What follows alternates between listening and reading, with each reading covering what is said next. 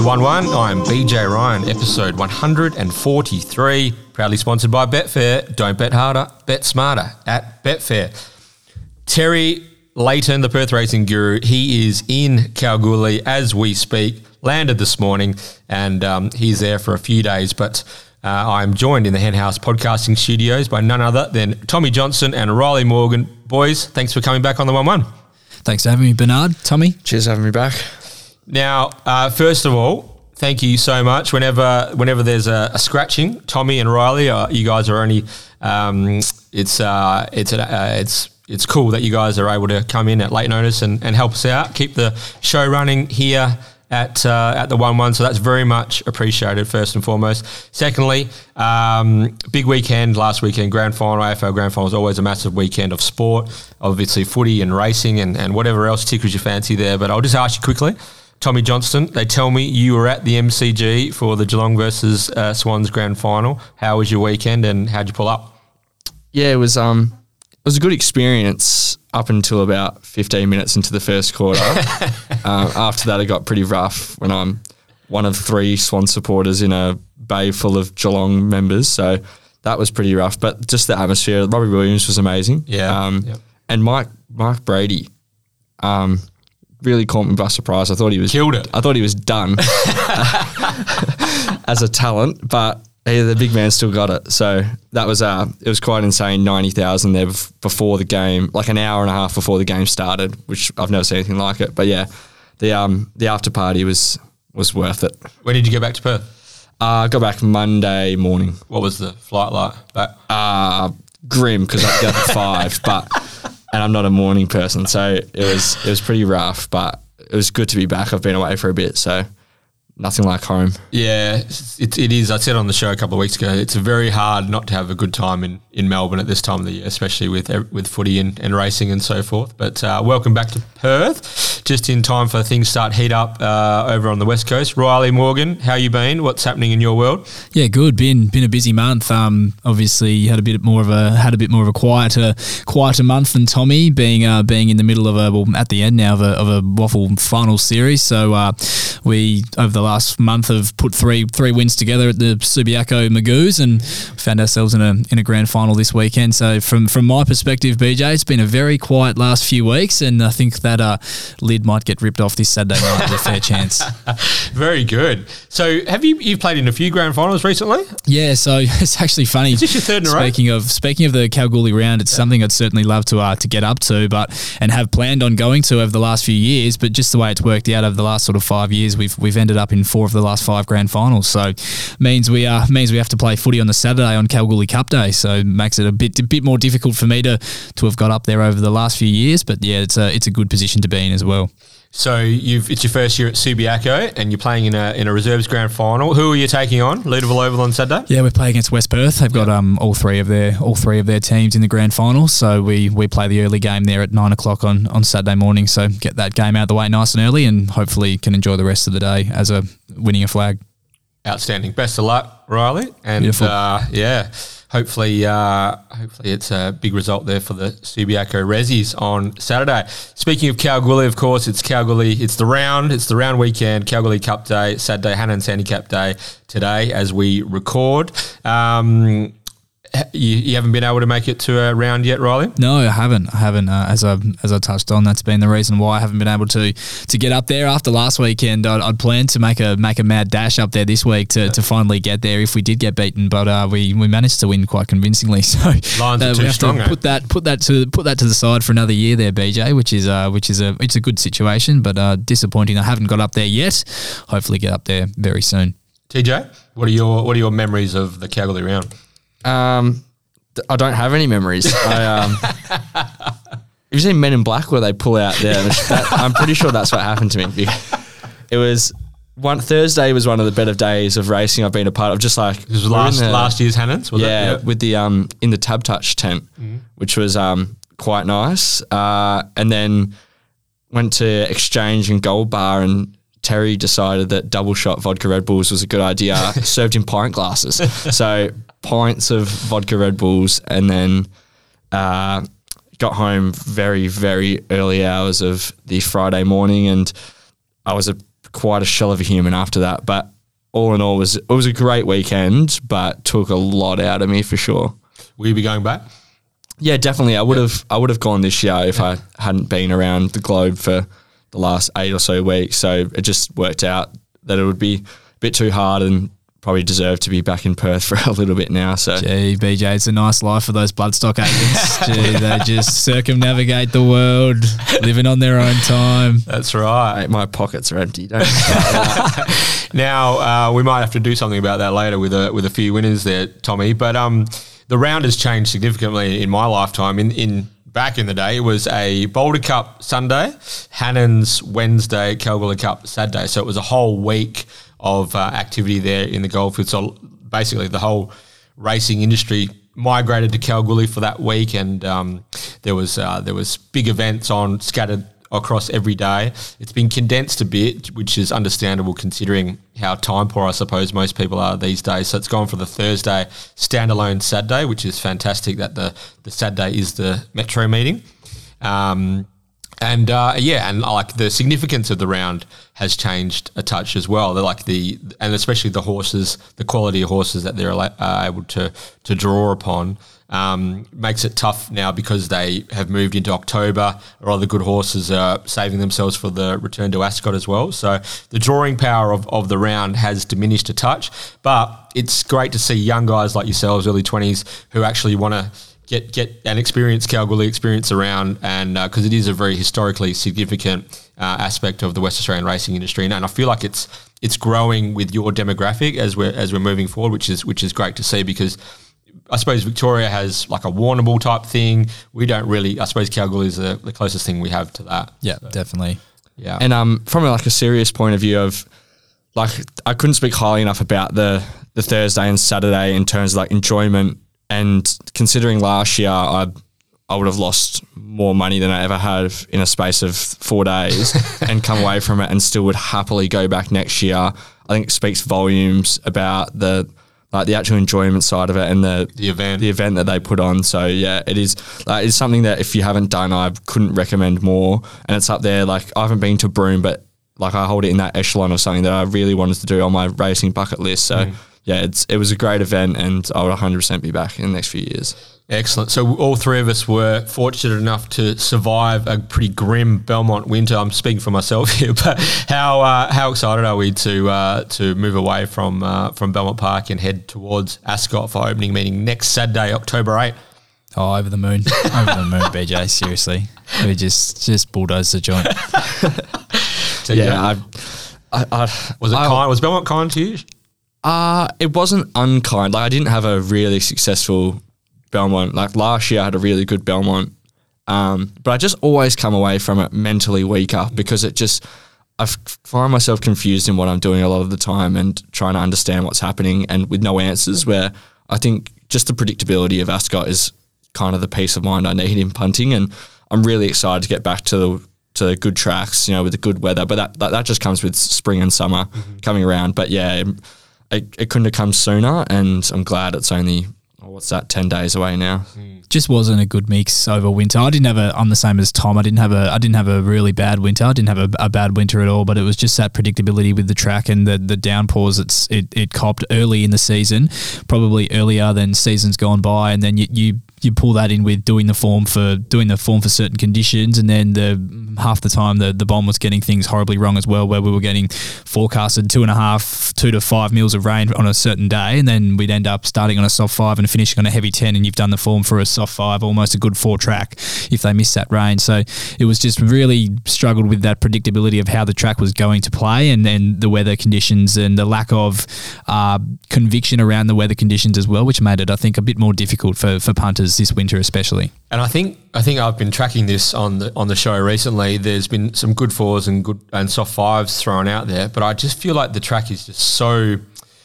Is it what's the right word? What what tired and waterlogged? Like just Yeah. Almost because, on the weekend looked a bit shifty. because if you just going through the Vince Cardi IVR numbers here, the sorry the daily sectionals raw numbers here, just running through race by race. So race one was ten lengths slower than uh, average. Uh, that's defending. Flyaway home was six lengths slower. All show was four and a half lengths slower. Go forward was thirteen lengths slower. Ac- Accelerate was six lengths. All the King's Men six lengths. Comes a time seven lengths slower than Ben- like that's the Blackout Bart Stakes. Western was basically eleven, and Benji's and El Safina in last was eight. Right. So that's they're not numbers conducive with good track or good track racing. So No, they're just they're- telling. Yeah, they're just not able to to put any speed on the the, the races at the moment. So the it's as you said, tired, waterlogged. Punish, the, but the track does get punished through that period of time. But I think I think the good fours and the soft fives are a touch a little bit misleading when you're trying to do form for that for that type of horse. Yeah. So I think there are certain horses that have thrived in those conditions, but there's there's many many more that haven't haven't sort of handled it. Yeah, I, I don't know about about you two, but heading into heading into Ascot and the horses that do roll over from the Belmont Winter into the Ascot season, I'm just approaching it with a with a fresh mind and just basically completely penning anything late in that season on that Belmont track that horses were producing, and I'm just going to go in with a completely clean slate for for those horses that do roll over. And it's it's also going to be interesting to see whether there's any like dry track improvers on a genuinely dry track at Kalgoorlie today and at Kalgoorlie on Saturday, which we're about to preview as well. Horses, for argument's sake, today. Uh, Let's Gallivant's been one of the finds of the winter. Really, the Pierce brothers are up and about. Stable's going well. He's one horse that, but he has just really relished the the, the Belmont conditions. Uh, is that a conditions thing? Is the horse just really progressive? And we'll see how that how that sort of lines up in the Hannans this afternoon. So Yeah, it'll, be interesting heading back to like it's always been the case a good four at Belmont and a good four at Ascot are two different beasts. But this season in particular, I think it'll just it'll be stand out from good four at Belmont on those days where you're coming off three days of sunshine and they're running those ten lengths slower than benchmark times. Heading to Ascot, it's just not going to stand up in terms of good track form. I think you've just got to approach it completely different. Of horses that have good track form going to Belmont on a good four can still perform poorly, and you can still put it down to the fact that it just didn't get through that track. So it's just a different it's a different way to look at it now heading into Ascot, but uh, it's a great problem to have, I think. So Yeah, I think everyone everyone's al- always got a spring in their step going back to Ascot, and you even see like the there's some nommies last weekend that you thought, oh, the- that's a, that's got talent. The trials were good this week. There's plenty of plenty of horses raring to go. We'll have the three year old classic first up on opening day, and then uh, second day back on the 15th is the um, is the now Eurythmic Stakes, where we'll see more top liners sort of. So it won't be very long before we're assessing some of the very best horses in Western Australia as well. So boys, let's take a quick break, and when we come back, we'll uh, we'll get moving on this Kalgoorlie Cup Day preview. Okay, it's time to partner with Betfair and preview Kalgoorlie Cup Day. BJ Ryan, Rylie Morgan, and Tom Johnston were teaming up to record episode 143 of the 1 1. This is your West Australian racing podcast. It's just before 11am on Thursday, the 29th of September. Hannan's Handicap Day in, uh, in the Goldfields, Kalgoorlie. The, the first day of the round um, this afternoon. Kalgoorlie Cup Day on Saturday. Northam on Sunday, and it's the historic Landor double header. Now, the Landor races, it's the East Gascoyne Race Club. It's basically a picnic, a double header picnic weekend of racing. It's been running since the 1920s, so it's a um, it's a very historically significant uh, event every year. The Landor uh, the Landor races. So um, anyone who's going along to that, fantastic. They tell me it is an amazing weekend of country racing there up at the uh, in the Eastern Gascoyne. So and everyone, please stay tuned throughout the show on info how you can enter the Market City Meets Get Out Stakes competition. And we've decided to implement a pre semi-finals buy for our Media Mogul Mastermind tournament. Uh, our semi-final one of our tournament will kick off next Thursday on our Back to Ascot edition. Semi final one will be Michael Heaton versus Scotty Embry. Who's your prediction with that one, fellas? In a word. Scott, Scott on toast. Uh, and the following week, it'll be semi final two Jay Rooney versus Brittany Taylor. In a word. Has to be Rooney, doesn't it? He's just got the runs on the board. upset. upset value. Tommy's going for the value there. Britt Taylor taking on Jay Rooney. So October 6, October 30 will 13 will be our two semi-finals, and then we'll roll into our mastermind tournament finale uh, October Thursday, October 20. So very much looking forward to that. Okay, Tommy and Rylie, let's get cracking on our Kalgoorlie Cup Day preview. First things first, though, it's time for the Kalgoorlie track report Brought to you by Witten's Irrigation and Design, whether it's racetrack, residential, or commercial, water wisely with Witten's. Now, to give us the Witten's track report for Kalgoorlie Cup Day, we've decided to get our man, the Perth racing guru, who's on location in the Goldfields. Terry, how are you? Welcome to the 1 1. Uh, mate, what's happening in Kalgoorlie at the moment? And let's uh, set the scene for Kalgoorlie Cup Day. How's the track going to play? I know you're a very keen observer of the Kalgoorlie racing season. Rail in the true. What are you expecting from um, from the pattern wise on uh, on Saturday? I reckon a bit of a Mark Lacroix set the scene type Yes, setup. exactly. Uh, good to good to hear everyone's voices, by the way. How, how are we, lads? How are we all doing? Are we excited? We are very excited, very excited, Terry. I wouldn't say excited. I'd say more flat. Why?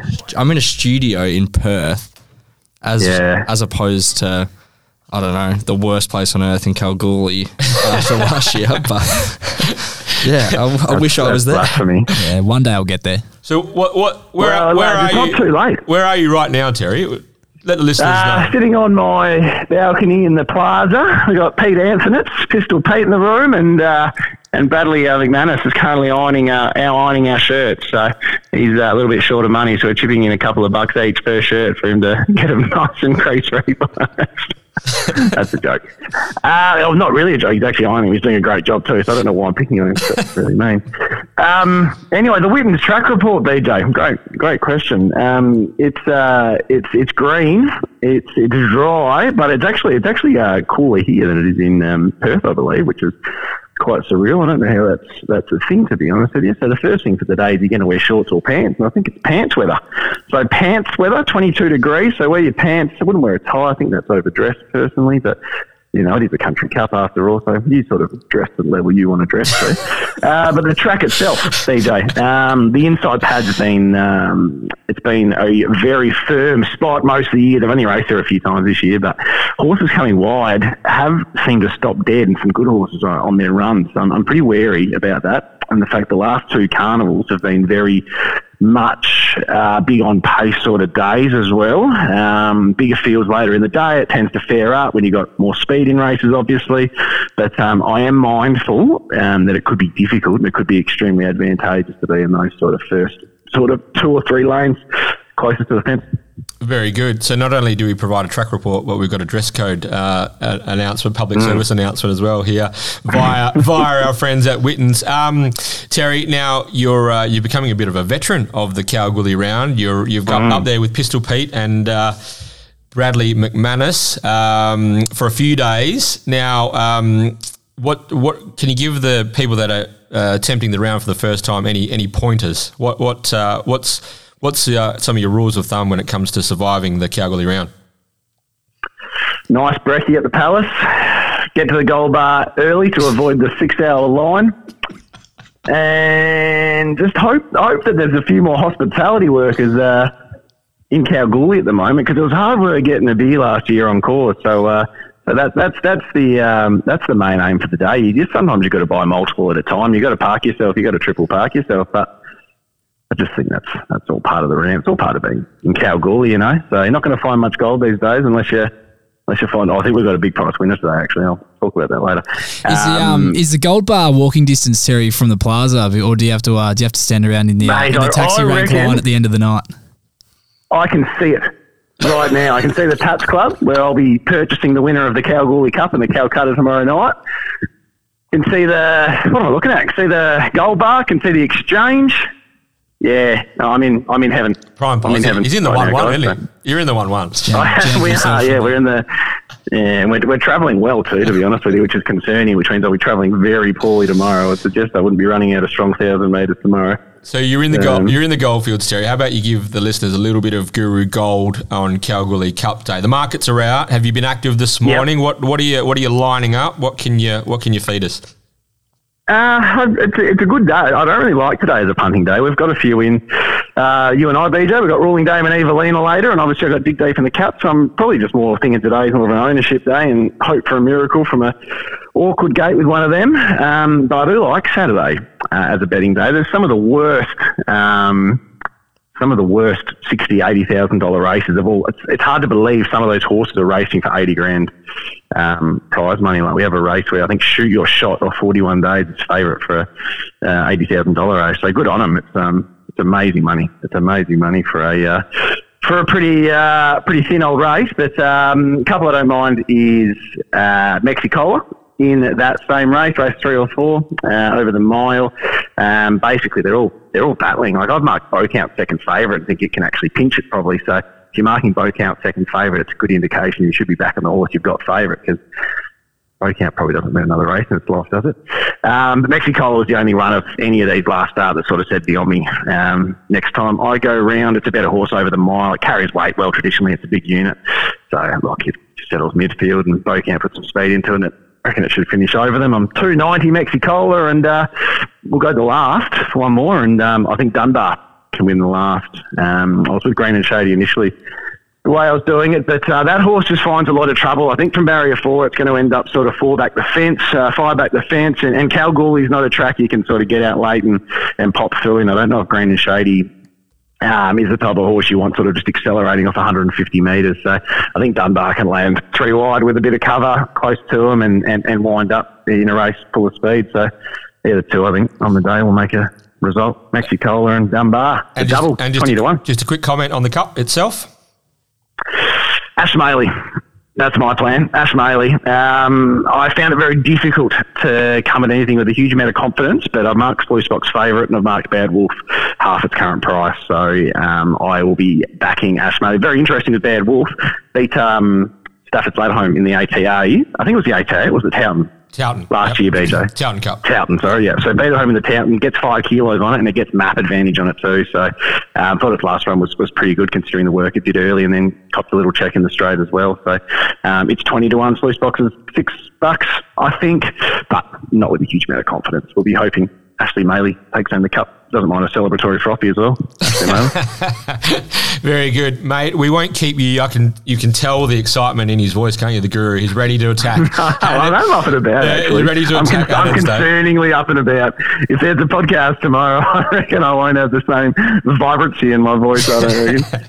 Yeah, no, I won't be answering my phone till about 3 p.m. So yeah, good luck to you, Pistol Pete and Bradley McManus, and uh, everyone who's making the uh, making the trip to Kalgoorlie for for the round. Hannan's Day today, Cup Day Saturday, and uh, yeah, enjoy yourself, Terry. And we'll see you when you uh, get back to Perth in one piece.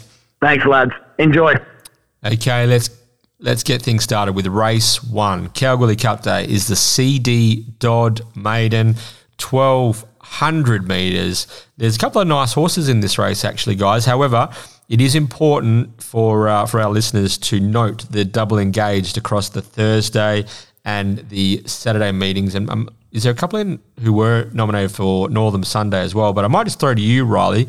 Can you let us know who's going around today and uh, who is still engaged to race in the CD Dodd in the opener Kalgoorlie Cup Day? Well, BJ, in this particular race on Saturday, one of the key speed influences in the race down the bottom there made my way for Ricky Brown is currently also engaged to go around today on Hannan's handicap day, and he's one of the, the key runners in this race on the weekend from a speed map perspective. So just might pay to to it might pay to pay some attention to whether or not this horse does go around in this event on the weekend and whether they do back up off the couple of days. But in terms of the the double nominated runners, he's the only one in this opening event on the weekend. Okay, yeah, it's not uncommon for the horses to go Thursday, Saturday as well, especially the the locals. So, um, yeah, just keep an eye out, listeners. There are some double engaged sort of scattered throughout the program, but um, just keep your eye on the scratchings for that. So, Rylie, you did touch on the speed there with um, Made My Way. There does look like there's a bit of top end speed in this particular race. Um, Song uh, led at speed the other day for Roy Rogers, Made My Way. Stormlord for Ryan Hill can go forward, and there's a couple of horses with a bit of speed, but I think they'd like to sort of tuck in behind them in, in Filthy Habits and perhaps Magna Burner coming coming from a wide alley. TJ, how do you assess the uh, the CD Dodd Maiden, the opener, Kalgoorlie Cup Day?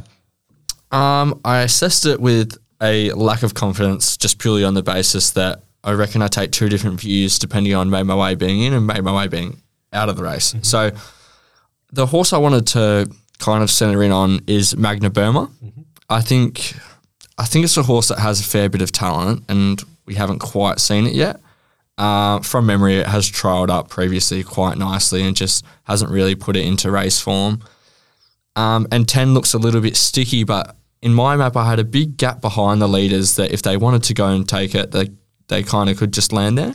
Yeah, I sort of I sort of felt maybe a three wide line as well, perhaps cut three wide cover for Mag- Magna Burma. Yeah, and I just didn't see. I mean, I see it can be possible, but in my in my map, I thought that there is definitely a high possibility that he finds cover in this race, um, and it's there wasn't much else in the race that I thought was overly talented uh, in terms of uh, wholeheartedly being oh it's got the race sewn up. Playhouse Patron, I'm kind of taking on. I thought the trial was just okay. And I think the map is quite sticky, especially if Made My Way comes out. I think it'll end up quite far back on a slowish or not as high a tempo, and will find it awfully difficult if he gets boxed in. So I'm Magna Burma. I'm around the five dollar mark, so I'm not overly confident. I don't particularly want to play, but that's the way I've leaned. Magna did Magna Burma start favourite the other day? It did, Yeah, so, so it got backed S- in heavily. Very well backed. Yeah, interesting. Yeah, I thought the run was was a bit a bit plain, but you're right. It did show. I think I might have even backed it first starting a race. It was uh, ended up being four dollar favourite in a race won by Pennies on the Queen at Ascot back in February. Ran third on that occasion, but um, hasn't quite been able to piece it together. But maybe SJ Miller heading to the Goldfields blinkers on might be able to turn things around. Rylie, Yeah, just a bit of a difference in opinion here for me in terms of the trial from Playhouse Patron. It was for me, I really liked the trial. It was um, one of the quickest heats of the morning of that morning, and I thought that this horse began far better than he did in his two-year-old days, and was able to show he can hold a position, and um, leaving the machines really well. And I thought once he was asked for an effort, he really quickened up well and, and let down nicely through the line. So I thought it was a, a super piece of work from from him resuming here for for Bob McPherson. If, if we go back and look through his two year old form, he was he was the run Pretty of the good, race. wasn't? He was the run of the race at his second start when taken back to last from from the widest barrier behind Saint Torio and Rejuva King, and then from barrier 15 of 15 ran second to Capricorn Man in a in a really strong run, 1200 meters when when caught off the track throughout. And then we go through his two most recent starts. He was a I thought he was a superior run to Costa's Crown in a in a Perth Stakes and finished on the heels of, of all the King's men who we saw what that galloper was able to do last week and then was, was solid in a Karrakatta plate as well. So uh, it's pretty clear that this guy up until now in his career hasn't drawn a barrier and he, he does draw a barrier here on the weekend and showed to me in his recent trial that he can hold a position there and with plenty of, of speed engaged here he can sit sit in behind the midfield with cover and he trialled without the blinkers and they come off here for the for the first time on race day so although I do think he's got the most upside here from a as a potential perspective, he's just a little skinny for me at around that two dollars thirty. And the other galloper that, that drew my attention was Filthy Habits, who, who I'd be I'd be more keen on this on Filthy Habits' chances here if Made My Way was to come out, who, who also goes around today and is obviously very quick and, and drawn to his outside. I, I thought his run last start at Northam had plenty of merit. He, he really had to work to get across in a race where they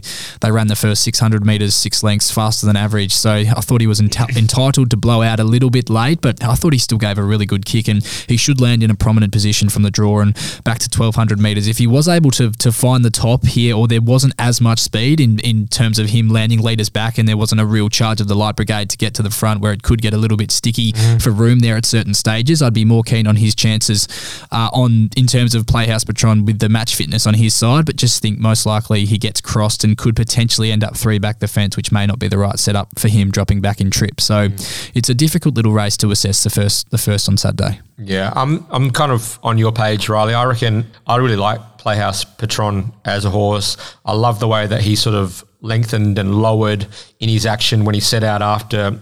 Uh, what's that horse's name? Aru- Aruchacha? Aruchacha? Aruchacha. Aruchacha. In that Larkhill trial, he just really looked like looked very determined and um, yeah, just really ate up the uh, like ate up the ground there with with sort of with um, beautiful fluent action there from Playhouse Patron. And and didn't really have a lot of luck in those um, those sort of feature two races against like at he just he's just one of those horses. And it's interesting because he did show show gate speed early in his career. And I noticed in that trial the other day Joey had a party uh, when they began he actually began with them. So I'm hoping from three he can just and the speed comes across um, he can just drop in behind them and, get- and get sort of a, a real look at what's happening in front of him. Um, for me, I think Playhouse Patron is the winner. I was 275 though. I don't know what you guys thought about price wise. So a little bit like what reiterating what Rylie said. the 230, 240 is on the thin side. I'm hoping that might be a bit of a common sort of um, theme that people people think he's a bit short, and there's money for your Stachiens, your Filthy Habits, and uh, maybe even a Magna Burma. Push they they firm, and he can maybe get out more towards my price. He's the one I was really looking at. Filthy Habits was was the one who gets the map. Winkers on CJP. Um, it was George Gently, uh, Starchian, and Secret Identity were the three horses that beat him home. So um, beat yeah in that uh, Northern Maiden um, last start. That was the 15th of September. So Luke Fernie back on his home deck. I reckon he'll be, have this horse cherry ripe to, to run a race. So yeah, just interesting as well. Um, going back to his his debut run was that this is a horse. He looks like he's quite a big sort of striding horse. And mm-hmm. my query for him from that draw with the speed engaged is he could could as he did in his first run, he overdid it a little bit once he was caught sort of strung up in between horses and and in behind horses on the fence. So I thought that that maybe could be the area of issue for him on the weekend if he does get cross, but yeah, I was two dollars ninety Playhouse Patron um, on in the opener on the weekend. So the two dollars thirty currently won't get me, but mm. hopefully there's a there's a drift there, or they or they overbet Playhouse Patron, and we can have something small on Filthy Habits. Yeah, my last comment on this race is Hidden Ruby's been um, three wide no cover the entire its last two, no luck. So perhaps uh, tucked in with a bit of bit of cover. Uh, 53 kilos after Holly Watson's claim. Um, Ruby might be a bit, a bit, sort of maddy territory in the opener of the day, but uh, um, that is uh, the CD Dodd Maiden covered. Race two is the Rexall Handicap 1760. It's a graduation, uh, 59 plus from a ratings point of view, 55 kilo minimum. Uh, Henchard, who um, unusually accepted in two races. You don't see that very often, and maybe it was just. And so he was accepted in races two and three, but he's going around in race two. Interestingly enough, also Brad Rawiller is on board. Regular rider Clint Johnston Porter is partnering, feuding from the Nick Carapalotti yard. Um, just the nine runners here. Um, interested to. It's interesting to see that. I think the two Last two winners of this particular race are both engaged here. Magic Will Reign two years ago and Pretty Friar last year. Rylie, your thoughts on Pretty Friar in the Rexall? It's a good race. It's a good race. There's a few differing form lines sort of colliding here. Some really strong performers in lower sort of Kalgoorlie grade stepping up in the in the likes of feuding, meeting some sort of seasoned veterans of these sort of races, as he touched on BJ with Magic Will Reign and Pretty Friar. And I expected to find Henchard as, as most likely the best horse in the race here and was somewhat surprised to find that Pretty Friar actually ticked plenty of boxes for me here. And now we go back through this mare's form, and this is a mare who's been racing in, in better races than this, and two starts ago was was only beaten two lengths by Ginger Green and Olsafina, who's a dual subsequent winner, and then and Enticing, who was also a subsequent winner and, and ran second last weekend to to all the King's men. And then last start, despite not being mentioned in the stewards report, which was interesting, this horse was three back defence in a real sit sprint sort of race where they absolutely crawled along and and really didn't find galloping room in the straight until passing the 150. So although there isn't anything in the stewards report there, she never really got a good crack at them. And again, never really got checked or anything, but just just cramped. Yeah, it was just really cramped, cramped for Rome, yeah, certainly. And then you look at the form around her there again, still only beaten a tad over two lengths, position of power, try for us and Catalpa, and that's that's super form for a horse that I think's only going to improve the deeper she gets into her preparation, the further she gets out in trip and, and the drier the ground she gets when she she certainly gets that here on the weekend. She she loves Kalgoorlie. Loves Kal. She's yeah. two from two at the track and distance and was a dominant winner in a similar race to this on this day twelve months ago, as you as you mentioned, BJ, and Sean O'Donnell sticks with her. I think she brings the strongest form with her to the Goldfields and, and ticks plenty of boxes for me here. So around that that seven dollars fifty is now into into six dollars. I still think that's a, a nice enough price to be to be having something on. Tommy. Yeah, I took a little different view in that I thought feuding has shown that it, uh, he, yes, he has gone to a new level with this prep. Mm-hmm. Um, I think he's flying. I thought 1600 uh, last start really brought the best out of him, and I think the 1760 here will uh, suit him to a T. Gets uh, couldn't sting, uh, sticks, and I just found Henchard at 210 uh, is just way too short yeah, for I agree. For I agree. me. As much as he might be the best horse in the race, um, there's just no way you'll find me. I find me backing it at that price. Uh, Pretty Friar was well in my market around the seven dollar mark, so he's in and around that price now. But I was two ninety feuding. He's just above that. I'll, um, but I think I can almost wait on feuding, it, and I think I'll see a little bit of a better price late, and that'll be the way I go. I just want to mention a horse by the name of Eurogem, who does go around uh, Today. on- today Yep. So dual on name. Hannan's Day. Um, different jockey, different setup. I think I would have found this horse. Last start was horribly held up, got out with 100 to go and offered a little bit late. But I think the horse is going really well. And in a different setup, I think uh, he can pick up a win somewhere or she can pick up a win somewhere. So that's just one to follow out of the race. Yeah, also there's a couple more Kalgoorlie meetings prior to the end of the season post the round. So Eurogen might be one of those horses who picks up a race post. But yeah, I'm with you. That was a that was a black booker for sure. And just in, just want to touch on Henchard, who who obviously as the short price elect according to the market in this race, it was a, it was a good win last start when I think unsuited by the tempo, but he did get a nice card up into it on the back of the second place getter there. Dad's big headed. Sorry to bring that back up. horse again. won. But, um, I I'm- refuse I'm- to accept I was, I was with you there, Tommy. But yeah. what was interesting for me was the was the post race comments from Adam Durrant regarding what trip the horse might be looking for or, or what might be his best trip. And Durrant seemed to be of the opinion that day that the horse might be best suited at a mile, which is which is interesting when you consider that they scratched Henchard from another very winnable race with a over jockey, the mile later on in the card as well. Yeah. for, for this in terms of uh, in in favour of this event over a bit more ground. So in saying that, this is also a very winnable race, and he should be able to land a bit handier to the speed from the gate. But just think that there has to be a few reservations, and it's interesting placement when you put into account the the post race comments that he'd be best at the mile, and they've they've scratched from that race to go to this race over more ground. and no CJP either, stable jock. So there's a couple of little, and I mean, as you said, it's clearly the right race for him because he's even money favourite when markets release. So the um, you know the markets are suggesting that he's uh, 50-50 chance of winning this particular race. But I'm with you, Tommy. I think I think Nick Carapalotti's done an amazing job with with feuding.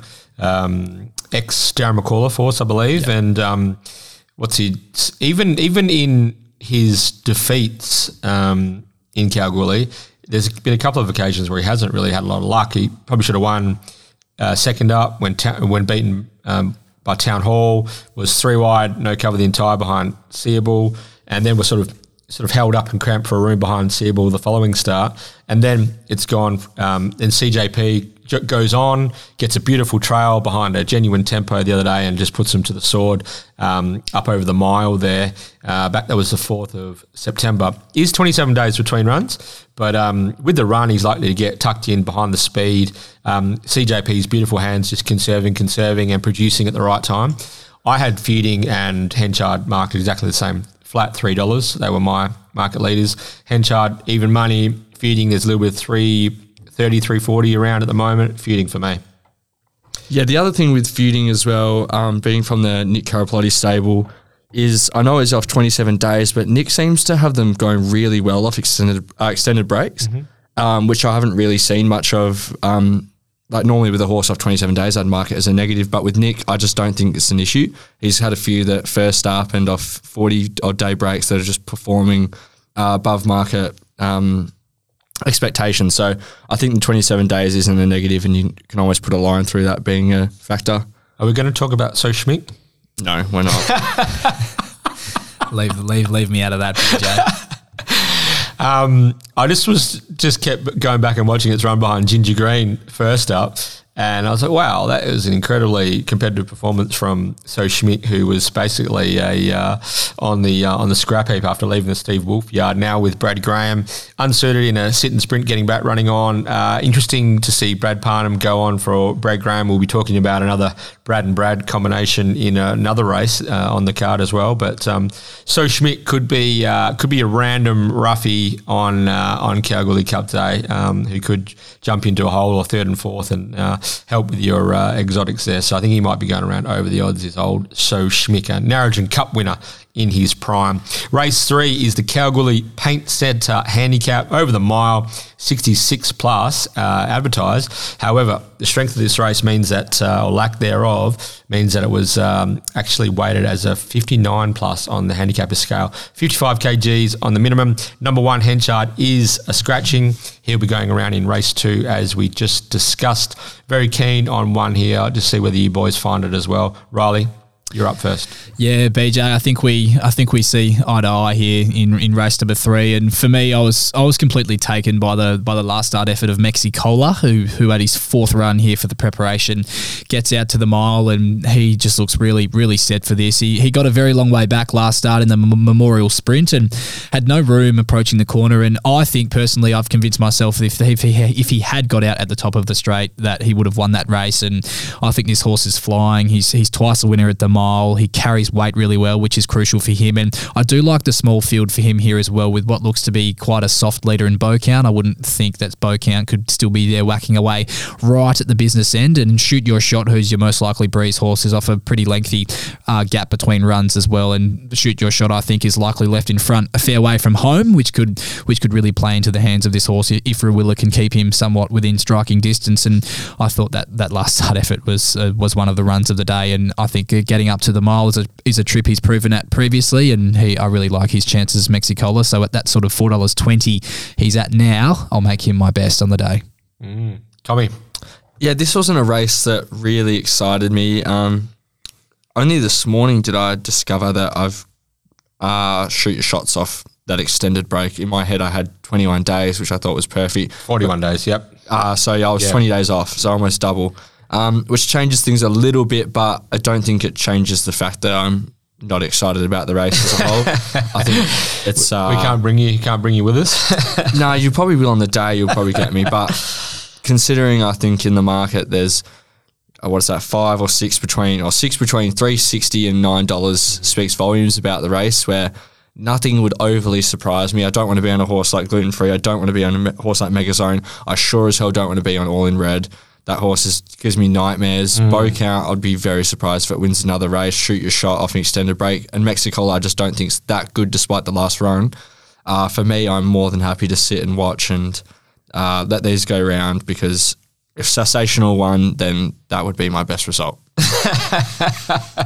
uh, yeah, I'm just a couple of things on the horses that you touched on.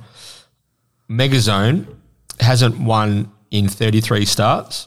His last win was the 18th of December 2019. And gluten free, although racing very consistently, as is Megazone, gluten free hasn't won in its last 24 starts. That was the 2nd of November 2019. So there's a couple of those horses who are kind of floating around in the market who struggle to, to win. Um, it's interesting you say that, BJ, because I thought going through this race, I thought, hmm, perhaps this could be the the setup where they back gluten free up off the two days. Considering the horse was was entered to, to race today, it could be that that two day backup, which which could be a it's a proven formula at Kalgoorlie. It's a proven formula to be popular with punters, but mm-hmm. they seem to have have scratched that horse from today to go to Saturday, which I think is actually a positive for me and in, in my how much I like the chances of Mexicola. I thought that that two day backup might play into the hands of gluten free, but mm-hmm. seeing that horse come out now sort of increases my confidence in in how I've played this race. Yeah, and I, I feel as though with bow count, gluten free, shoot your shot, rolling forward, it's going to be a genuine mile. Brad Rawiller can just cuddle up Mexicola. It probably doesn't have to ex- expend much um, energy early. Can cruise into the race middle. Hopefully, outside of heels rather than having to weave through, which he ha- had to do last start. Small field, if he can get rolling into the race, full momentum, full head of steam, hits the Kalgoorlie, Kalgoorlie straight, ready to rock and roll. I think this is going to be a one act affair late. Pretty keen here. Mexicola, he is also my best of the day. Just touching, he has he is uh, twice a winner at the mile. This time last year, he ran in all three Cups races: mm, Coolgardie Cup, Boulder Cup, Kalgoorlie Cup. This round, this this uh, twelve months later, he's dropping back in grade and uh, has found a real winnable race on Cup Day. I think that I had him marked two seventy favourite, so that current price is um, is quite juicy for uh, for me. So uh, Mexicola, Rylie, and uh, my best of the day. I'll um, play devil's advocate just quickly on yeah. that one. What do you make of the two starts, uh, first and second up with 61 kilos, being just, uh, I thought, just okay. I don't know if you took the same view. Yeah. And then drops to 54 and then has produced a really, um, almost a spike run in terms of this prep. How now judging going back up to 59, is that a factor that you've taken into consideration? Because I just thought the five kilo, that just might have been the difference is, is uh, a horse that is appreciating the lightweight and has put in a real big peak and now – back up five kilos might just plateau a little bit in that last 200 meters. Perhaps, perhaps. So I just thought I just thought it was just there was so many negatives on the other horses. That was the Yeah. that was the thing that really made me. I needed to fill my market my market percentage up, and I just couldn't. I couldn't give a lot to your sensationals and those horses. So every time I tweaked my market, it just got Mexicola sort of shorter. But to answer your question, I don't see the weight as a negative, and I just think those first two runs were um, for prep runs, I suppose. They were just building fitness runs and get his get his um, sort of get him moving into the into the campaign. Um, carried 60 and a half to win at Esperance um, in February. Um, Carried ca- 60 to win at Kalgoorlie over Yeah. 1200 metres last year as well. and his last and his win prior to that was 60 at Northam. So for me, it, uh, it won't be the, the necessarily the weight that, that beats him. Maybe if they go bananas out in front and it's like a tearaway leader situation and last man standing, that might that might mean that he feels the weight late, um, which could be a factor. But I feel as though Mexico has just been set for this race and ready to win. Race four is the Coastal Midwest Transport Handicap. It's a zero metro win last year over 2,200 metres, uh, 54 and a half minimum. Adam Durrant, CJP, one of the best combinations going around. They team up here with the top weight. He's a lucky lad. The very well travelled uh, tough bugger, Arnie's boy, comes back from a Carnarvon Cup. Belmont last Saturday, straight to the goldfields on the seven, seven day spin around. Um, only Money Maley uh, can uh, can get away with these things, but um, other than that, it kind of drops off a bit of a cliff. This field. Um, don't know what you guys thought, but um, they, they are the two, and they're the two, obviously that the the market has found mostly. Uh, the other horses in single figures currently. There's a chance that three, the local six dollars, uh, and it's a Lance uh, down the bottom there with Holly Watson on board is around the eight dollar mark. Tommy, any uh, any pearls of wisdom for this particular race? Um, I found this one a bit tricky. I was I was favourite Arnie's boy over He's a Lucky Lad, and there's a chance I didn't have far away in my market, but that's where I had it ending. I know It's a Lance is going around um, today, I believe. Um, Yep, dual nom. Jewel Nom, and so that horse wouldn't surprise if they back up on. Um, but I don't. I think the seven dollars is really too short for that horse.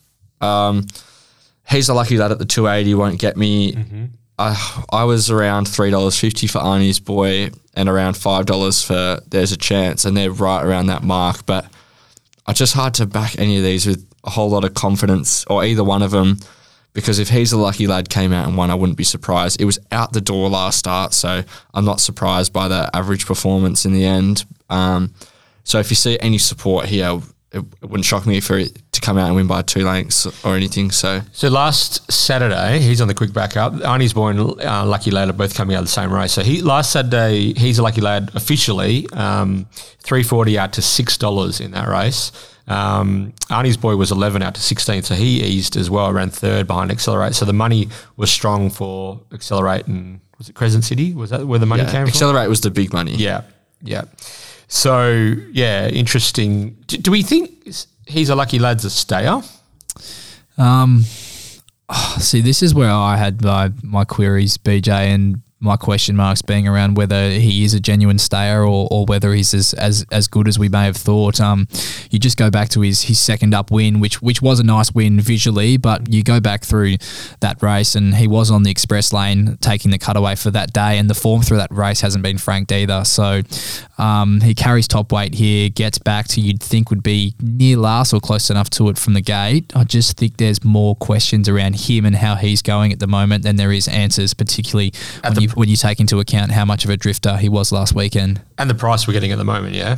Yeah. Yeah, it's, Yeah. it's just not the right price for me. Yeah. I, I don't think he. Sh- I think Arnie's boy should be favourite in this race. Um, so whether that's the way I end up playing it, I don't know. But basically, I know that I- I will be on Arnie's boy, or there's a chance, or both. I won't be on He's a Lucky Lad unless it goes out to like uh, seven, eight dollars. But even then, if it goes out to seven, eight dollars, what's going wrong? How bad is he in the yard? So yeah, I, I don't know. I think it's sort of 2200s at Kalgoorlie aren't the easiest of races, and this fits the bill. So I suppose one thing he does have in his favour is there's only the nine runners, and maybe a couple of them come out if they race today or, or or whatever, and he doesn't have to circle a big field. I thought it was just really hard to make up ground in that race last Saturday. One horse that did run on in that race was Special Picture. I think ran a good last two. Um, so War didn't run on. He's a lucky lad. Sort of whack, whacked away. It was a funny odd race. None of those horses at the back travelled though. No. it, they didn't. It wasn't. As I if, wonder it if that- wasn't as if they the the leading sort of brigade were able to break away and they weren't able to, to keep up with them. It was uh, these horses at the back of the field were just not travelling well at all. Well, I wonder if he's a lucky lad. Might be a bit of a dry track improver as well. Back Well, to yeah. back to Kal, uh, back to a genuine good track in Kalgoorlie. yeah, three of Um, his three of his four career wins have been on the on the good four tracks. There, for, he's a lucky lad. I mean, I was on him, very keen on him the day that he ran second to Black Chips. That was December 18, Ascot last year. He was still a 15 favourite. He sort of went, got caught in a two horse war with that horse who is a genuine stay and just got bobbed out, really. So that run didn't suggest to me that he doesn't stay. And also, Adam Durrant, you can never. You never knock him off on anything, you know. Um, any of his horses that are 1800 meter plus, he's just a genius at, at conditioning those type of horses. So I can see the race, the way that the race shapes out, and the fact that a lot of the lot of the locals just don't have the same quality as he does means that he's going to be short in this nine horse field. Um, but I'm kind of thinking a little bit that Arnie's boy is probably going to have field position, fitness, toughness. He might be able to outlast a horse like he's a lucky lad who might be sort of launching late, but might feel the pinch um, at the end of the 2200 as well. So Arnie's boy, but even he's still a little bit thin. I actually thought, uh, might sound a bit wild, but I actually thought Decoy Noxious could be a dry track improver on the quick backup as well. Obviously didn't didn't go a yard in that in that ground uh, the other day. Has raced well in Kalgoorlie in the past in the past and has is probably going to go around at um, at uh, a long long price. But I don't know why. Some addiction would take this horse all the way to Kalgoorlie if he didn't pull up well, and she doesn't think he can be competitive as well. Well, interesting to note with that horse two starts ago was I can't remember what the opening price of was, but I think it was something somewhere around fifty one dollars, and it started six dollars, and it was one of the stranger moves uh, like of the day, and they went straight to the front and tried to break their hearts, and it just told late, and it wouldn't surprise me if we saw a money move here to see similar tactics um, and try and break them open um, at the thousand meter mark and really set them alight. Yep. And I mean, I don't know the true staying capability of horses like Arnie's boy, and he, even he's a lucky lad. We're somewhat questioning his ability to stay. So if that does happen, it might really open up this race, and it, that wouldn't be the most shocking thing to happen for him to be five lengths in front with 200 to go. Yeah, I think people are going to have a little bit of liberties to try and um, try a few different things on Kalgoorlie Cup Day, especially with a few short price favourites and the way that the track is going to is likely to play. Rylie, you had- wanted to chime in? Yeah, it's a tricky race, few different angles. For me, I just thought that perhaps uh, of the locals that do have some quality, that there's a chance is, Yeah. is one of those horses. And I thought his last start effort with the 62 kilos was was a bit of a horror show. He ne- never saw clear daylight, and I thought he travelled into the into that race far better than anything else that, that's that close to the speed in running. They all seem to be really paddling approaching the corner, but he was just caught in behind them, really looking for room and and didn't find it. And at first glance, some might query the, the trip here, but if we go back in his career, this horse went to town for an, an apprentice's cup over the 2200 metres and had a very inexperienced jockey in the saddle that day who, who went forward on him and opened up a break. I'm not sure if you remember the race, BJ, mm, but I do. opened up a break of about eight lengths on the field early before before dropping the proverbial anchor. Yeah. And, and mid race resulted in numerous mid race moves. And before you knew it, he went from six lengths in front at the thousand to sixth on the corner with Yeah. 400 to go. And I thought the way he picked up through the line there, given how the race was run, was was a super effort. He's only been beaten three lengths, reliable star, and, and four lengths, pure devotion, who was were well in the market there in a Perth Cup. So so it wasn't a given. No offense, it wasn't one of the, the best rides of all time, but it was an apprentice's cup for that reason. I I don't have any problems with him being able to run out the trip. My query would be if a horse like Decoy Noxious did really try and break them open, and perhaps he could be a sitting duck, just sort of sitting in there behind the speed. But Or, or that oh, al- alternative that might suit him. exactly, Might, yeah, might might drag him into the race, and he might have field position on those on Arnie's boy, and he's a lucky lad. and he's and he's rock hard fit and Yep. would have been absolutely set for this by a very astute uh, yard in Nick Carapalotti. So I just think that at the current price, he's he's not like He's not quite like a- there yeah, he's not quite there. Yeah, like yeah. I, at the moment, I'm thinking five dollars would be a bet for me. Arnie's boy, seven dollars upwards, eight dollars upwards would be a bet for me to get involved in this race with with um. There's a chance, but if I was to put one on top here, gun to head, he'd be he'd be the way I'd lean. Okay, yeah, I'm sort of feeling feeling a little bit like that as well. Um, obviously, um, obviously Betfair, betfair.com.au, hoping for some um, some uh, better prices come closer to race day. I think anyone, I think we spoke about this on the show last week. Anyone who was patient with the uh, Western Night situation was rewarded on the exchange. A bit of uh, the only one as well. All yep. the King's Men out to four dollars fifty on the exchange as well. Yep. So if you uh, if you hold your horses, then uh, hold your horses, then uh, sometimes you can be rewarded there, especially on the Betfair exchange. Uh, there's been a few examples of that lately where you can where you can get itchy and chime in early if you think you found one, or you can or you can wait and um, and get rewarded. Fingers for, crossed for fingers crossed for you blokes. Nick Carapalotti could have a, a big weekend ahead. The the way things are sounding. Yeah, he's he's, he's obviously he's set his horses for for the round, and uh, he's going to try to um, pull off some big results starting today on Hannan's Handicap Day. All right, so no mastermind today listeners. Um, we'll be back with semi final number one of our uh, WA Racing Media Mogul tournament.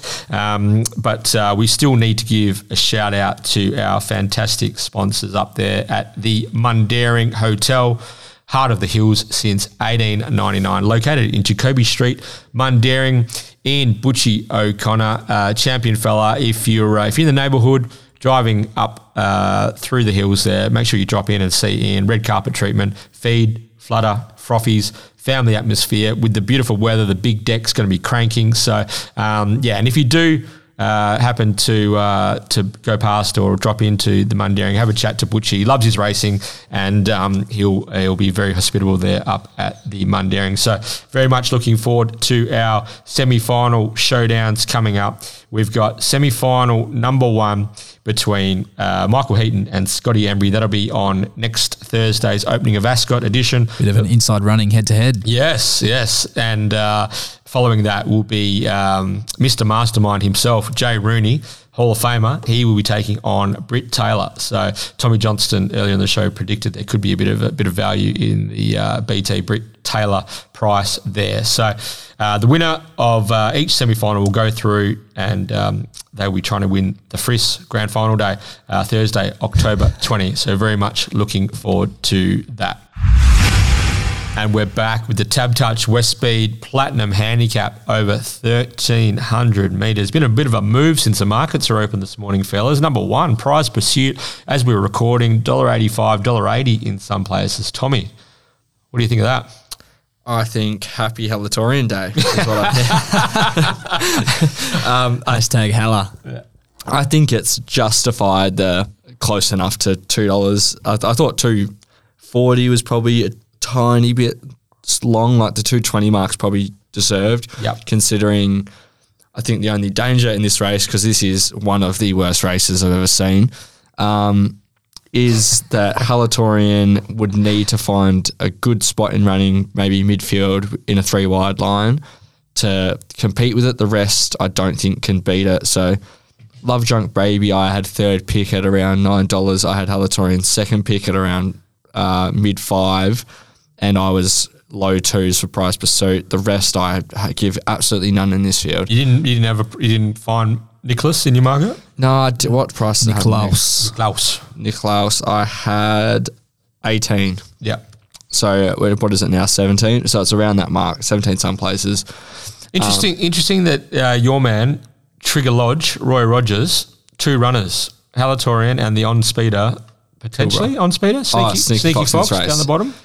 So I wonder if it's uh, it's going to be sneaking sneaky fox uh, rolling and um, setting some setting some genuine tempo there and uh, the double double headed double pronged attack for the Roy Rogers yard. Um, yeah, I mean, I actually don't think Sneaky, Fox is hopeless. Sneaky Fox scratched from midweek. Yeah, was it Monday? Yeah, Monday. I actually thought, and Roy's had a couple of winners lately, so I think he He's might back. have- he might be back. I'm glad you're saying that he's back because we're all thinking it. And Ace, Ace Fire only won by 17 minutes.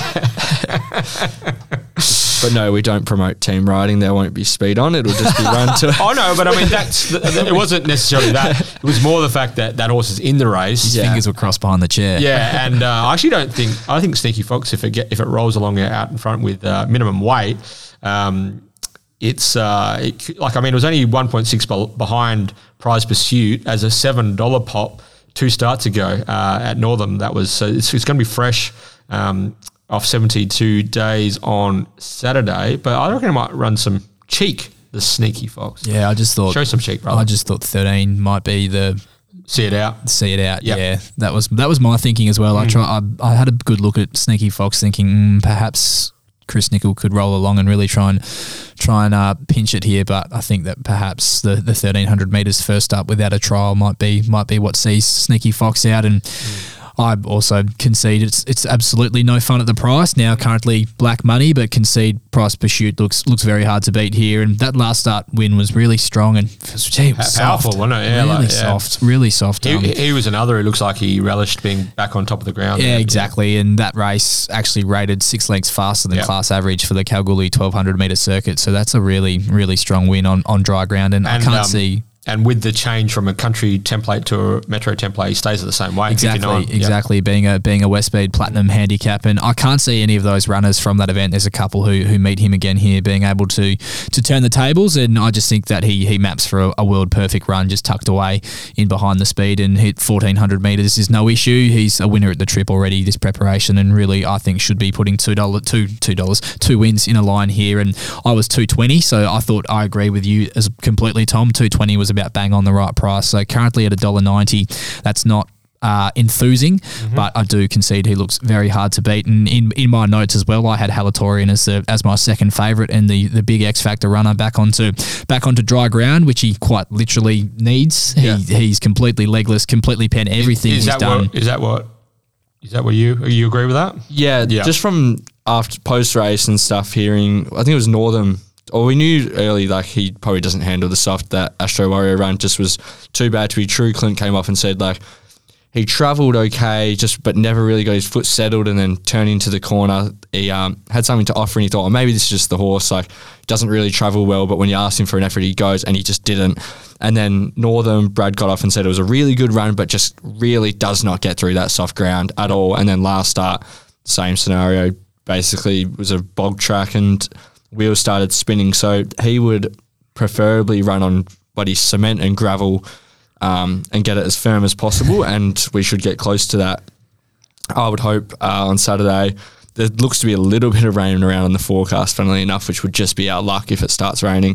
However, I mean, a little bit of rain at Kalgoorlie probably brings it to a true good four. So, uh, yeah, any any firmness in the ground he will appreciate. That's for sure. I just think that from the barrier, if, if as you touched on, if Lakdar can lob him in that sort of three wide moving line with cover, I think he's right in the game, and he just has to be a query for me from that gate. Given there's also on the flip side every possibility that he, he could end up last in a, a position from which I don't think he would be able to pick up the favourite from. So I do think Price Pursuit is is very hard to beat, BJ, but Halatorian is the, the X factor runner there at double figures for me. Again, once again, might be a Betfair job. Uh, sit around on the exchange. Price pursuit late might get out to the 220 that you blokes are looking at. He does stand out as um, and as the market has well and truly found him this morning. But uh, to Tommy Johnston and all the uh, crew in Halatorian, best of luck. Um, see Hella back on track. Race six is the LD total handicap. This is a 1300 meter 72 plus bit of quality, a few quality horses going around here, fellas. What did you come up with? Who wants to, t- who wants to be first off? Rylie. Um, I really, I actually really struggled with this race, BJ, as a result of a few uncertainties at play in terms of whether or not they back up. Excellent Dream from the Hannans today, who's obviously your two dollar ninety favourite currently in the market, who I think looks your most likely winner if they do back up. But again, you never know how horses truly handle that that two day backup until they do it. So, yeah, for me, BJ, there's more questions and answers regarding this race. But I do think that if they don't back up with Excellent Dream, that I just thought, yeah, Darty has to be the class runner in the field, doesn't he? Yeah. Yeah, he does. I've actually been on Yeah Darty's last couple. I thought his Idyllic Prince run was really good. I was a little bit disappointed with him in the Farnley, but I feel as though this um, back on top of the the ground, he could he could be an improver. Um, blinkers have gone on. I've noticed that the Erklands camp have gone for a gone for a gear change there and uh, just tucked in behind the speed from two. Brandon Louis claiming two. Um, yeah, Darty could um, he could put his best foot forward there. Um, what do we like? Yeah, it's interesting. Start the fry. Hannan's winner last year. Um, he lines up. Narachi's coming out a very high rating um, sprint race win. Well, if uh, you if you like Mexicola. like, yeah, if Yep. you like start the fryer, then Mexicola's a moral in race three. Yeah, yeah, yeah. Um, so yeah, Mexicola comes out of that that uh, Narachi race there. Um, even yeah, so I mean the. It's very hard to assess this race, not knowing what uh, the Fernie Camp is doing with Excellent Dream. Whether he, because I imagine if he um, if he won a Hannans, I could. I wonder what sort of penalty he'd get in this race. I don't even know if that would be. Um, yeah, just bear with me for one moment. while I try and. So he's a 85 rater. The Hannans is actually a 85 plus, so he could get a two and a half, three kilo penalty if he happens to win and back up. But if he does win, I'd imagine that they wouldn't be going around in this race. Maybe if he gets beat, runs well, he'll he'll butter up. But um, any thoughts, Tommy? Um, yeah, if I, I wish Excellent Dream was scratched from the Hannans, to be honest, because I would have him, him, yeah, I'd have him clear favourite in this. Yep. But just in the back of my mind, I don't see them backing up. Yeah. I know he's nommed and like accepted for this race, but I just I think this is one that I'm kind of penciling in my own head that he will come out. You can't you can't imagine the Hannans will be a gentle a gently run fourteen hundred meters either. No, and I get it's like, oh, was back to 13 or whatever, but I mean, it doesn't really make a difference. I just think even if it does go round off two days, it's not necessarily one that it's not. Two days over a trip is a bit different where you're running 2,000 to 2,000 because you got to work them twice a week with good hit outs anyway. But just over these sprinting trips, it might bring them undone. And I don't know, a horse like Jericho Missile, three starts back, ran third in a new market to the rodeo, and then sixth to um, Resort Man in that same race as yeah Darty, who ran fifth, and they were similarly placed. And you get uh, Jericho Missile go down a kilo, yeah Darty go up half a kilo, and gets Brandon Louis. So in that little match race, I've got Jericho Missile just on top. Um, so that's the way I'll kind of land in here. Uh, is that Jericho Missile is my top pick around. It's hard to do prices with Excellent Dream still in the race, Yeah. but I imagine that comes out and I'll have him around three dollars, and the way I'll be playing. Yeah, yeah. I think they're the two, aren't they? If, if you if you're ignoring Excellent Dream right now, it's going to be your Yeah Jardis or your Jericho missiles for mine. Um, I don't know if this is his race, but I'm I'm thinking Excellent. Vital, Vital Blast might be building towards something as well. Big big weight dropper on Saturday. Sean O'Donnell sticks um, barriers terrible for him. Might push forward. Um, but I think he'll he'll win a race soon. Um, but yeah, tri- very tricky to assess with uh, Excellent Dream still in the race. Interesting what price Yedadi starts if Excellent Dream does come out. Yeah, I think that's that would play a big factor in in how I'd play this race. As uh, as I did mention, I think that he looks the class runner in the field if Excellent Dream doesn't back up from from today's Hannans. But it's just interesting to see how short he he might get in the market. Justin Erklands has a pretty powerful team heading out to Kalgoorlie on Saturday, and whether or not she um, they have a real strong confidence with this horse heading into the weekend in regards to him just really dry, crying out for that dry deck. Interesting, isn't it? All right, we'll, we'll hold fire there with our with our uh, comments there on race six. The the the, the Excellent Dream um, being still being the race makes it a, real challenge. Witten's Irrigation and Design. They're the irrigators of choice for the West Australian racing industry. Owner operator Craig Witten has extensive experience working on racetracks across this great state, especially in his role as irrigation technician on the hallowed turf at Ascot and Belmont Park. Craig and his team also specialise in designing and delivering projects for commercial thoroughbred and standardbred racing properties. Check out Witten's Irrigation and Design on Instagram and Facebook and get in touch with Craig. So whether it's racetrack, residential or commercial, water wisely with Witten's. But we'll move on to race seven. This is the first ever Ron Sayers Sprint.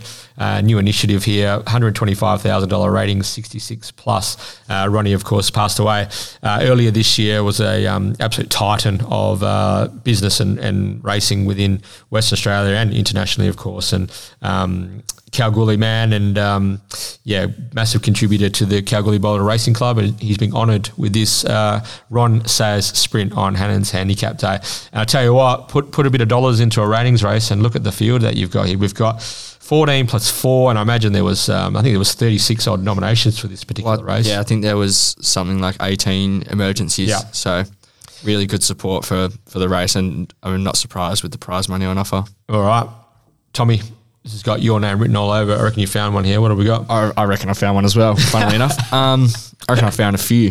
Uh, I've settled with three really similar in the market, about twenty cents apart in uh, race recorder, false statement, pixie chick, and rain of fire.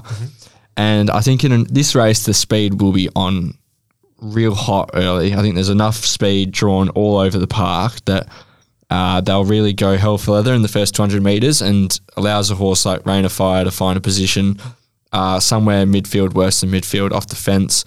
And uh, as they turn for home, gets a really good slingshot into it when horses start making their move. So that's my top pick is Rain of Fire, and it's opened up 12s, which is more than enough for me. I'm less than half that. Uh, Pixie Chick a little bit short now at the 420, but false statement.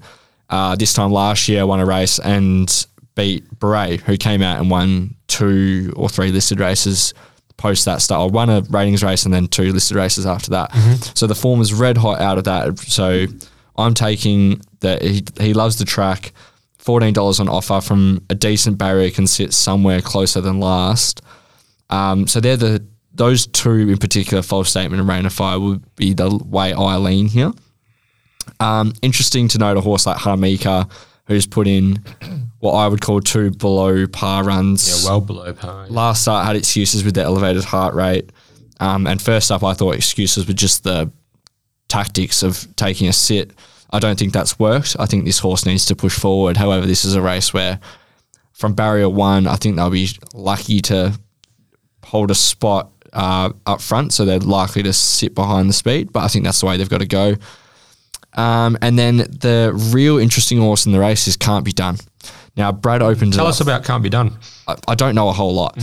Um, Brad opened it up three dollars thirty, which I can see why he would do it. He must think that it's uh, superior form lines than what's on offer here, which he's probably correct. Jump the broom, from my knowledge, is quite a good horse, and so is Blazer Trail. Um, however, the seven dollars now from the City Gate, I think is more the correct price. I was around six sixty as a guess, but just all in all, this is a fantastic race for a uh, sixty six plus in Kalgoorlie, and I've landed on Rain of Fire and False Statement. Okay, so just quickly on Can't Be Done. This is a former Danny O'Brien trained horse from Victoria. Has a Sandown Lakeside 1200 metre win, uh, Ballarat 1100 metre win, Sandown Lakeside, that's two, 1200 metres. So actually won a, um, a full Saturday stake race as a two year old at Sandown Lakeside and won on debut uh, back in May 2019 at Sale over the 1100. So two 1100s and two 1200 metre wins from, so that's four wins in totals for 22 runs with the Danny O'Brien yard has been brought to uh, Western Australia with the Peter Fernie yard makes his WA debut in the Ronnie Sayers on Saturday. And as um, as Tommy said, the market makers opened him up very short initially, but he has sort of uh, been wound out since the market has matured since. Huge point of difference runner can't be mm. done. Really really big point of difference. And i was also amazed at how well respected she was in the market mm. particularly particularly early. And this is a horse who's run some serious races against some high quality sprinters bj i'm not sure how much you know about some of the horses that she did go around against over in melbourne but she was running good races against high quality melbourne sprinters on very fast good three good four caulfield tracks which is which is typical and sandown tracks which is typical conditions you find at kalgoorlie and most likely the conditions we will see on the weekend. And no doubt she's she's also been aimed up at this fresh for the hometown racing round. And although Lucy, I concede, will definitely need some luck from that draw, they should really string out here. They'll they'll go like the absolute clappers in this with the amount of speed engaged, and they should string out, which should provide plenty of opportunities for her to find some cover, maybe three four wide moving line. And it just gives me the feel that this this could be. Peter Fernie's carnival horse. Bit It just gives me is that- it sting? Is there a Yeah, sting? it gives me that kind of that kind of vibe, and this could be the horse that he's absolutely set for this, and, and could be the worst kept secret in the Goldfields come Saturday afternoon. So this is just the the vibe I'm getting Pete- from this horse. Pete Fernie might have uh, approached the club and thought, you know, it would be a good idea, a Ronnie Sayers race on uh, Hannan's Handicap Day. Exactly. With this horse exactly. in mind. Yeah, Uh, chuck a bit of prize money. on it. Should get some good nominations. 125,000, that'll be about right, I reckon. Um, but just just quickly, starting price pro- profile for Can't Be Done uh, was a 330 a $3.30 pop in the um, Vobis Gold Eldorado at Echuca back in March. They ran second and was also a eight dollar pop in a hundred thirty thousand dollar race. I think that's the Mornington Cup Day in March as well. So uh, some good um, SPs in some quality races that I imagine um, uh, far outweighs the the strength of what he will be um, combating First up, Kalgoorlie on Saturday. So very interesting runner. Yeah. Uh, for a tip from you, Rylie. Uh, in terms of a tip, at the moment, the price can't be done's getting out to. That's the way I'll go. I did really like the setup for Pixie Chicks as well, who, who Tom's already touched on. I think that form through State of Power is really strong. And I just think that perhaps with the amount of speed coming from out wide and the three, four wide moving lines that potentially might be building here, Barrier 6 might actually not be a great draw for her, and that she might be cluttered up between runners, midfield, needing some room to, to sort of get out when they do slingshot around the corner. And, and false statements also over the odds for me there. I was $10 false statement, who is a, a track and distance winner at Kalgoorlie.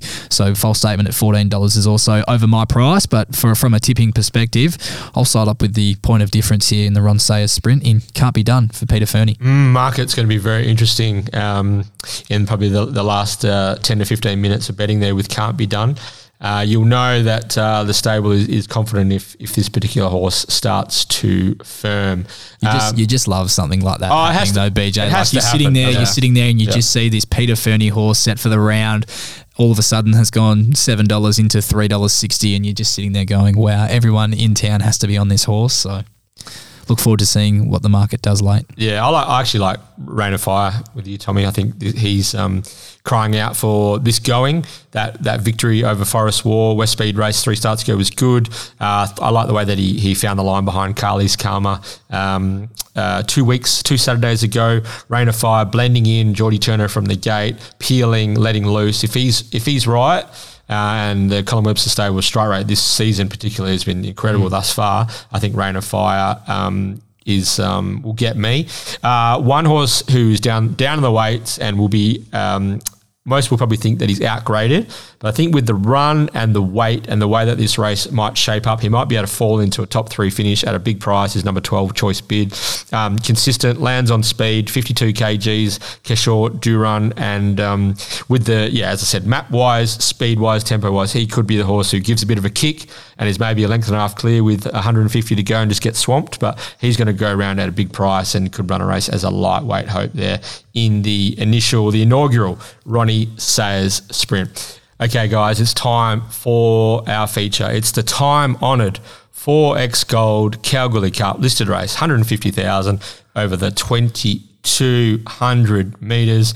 We have the Coolgardie Cup winner, no apology. We have the, the Boulder Cup winner, Stafford's Lad, and to throw another spanner in the works, we've got a Carnarvon Cup winner, unusually, in Native Chimes. So it's all come together for this 12 horse race. Stafford's Lad uh, leads the weights here, 59 kilos, and stablemate tell them we're coming at 58 and a half. We spoke to Terrier, Terry, Terrier. We spoke to Terry Leighton earlier in the show, and he mentioned that he's going to be following the Maley stable here in the Cup. What did you guys? Um, what, how did you feel like this race mapped out, and uh, what's your assessment? From, uh, what's what's the speed map looking like, Tommy?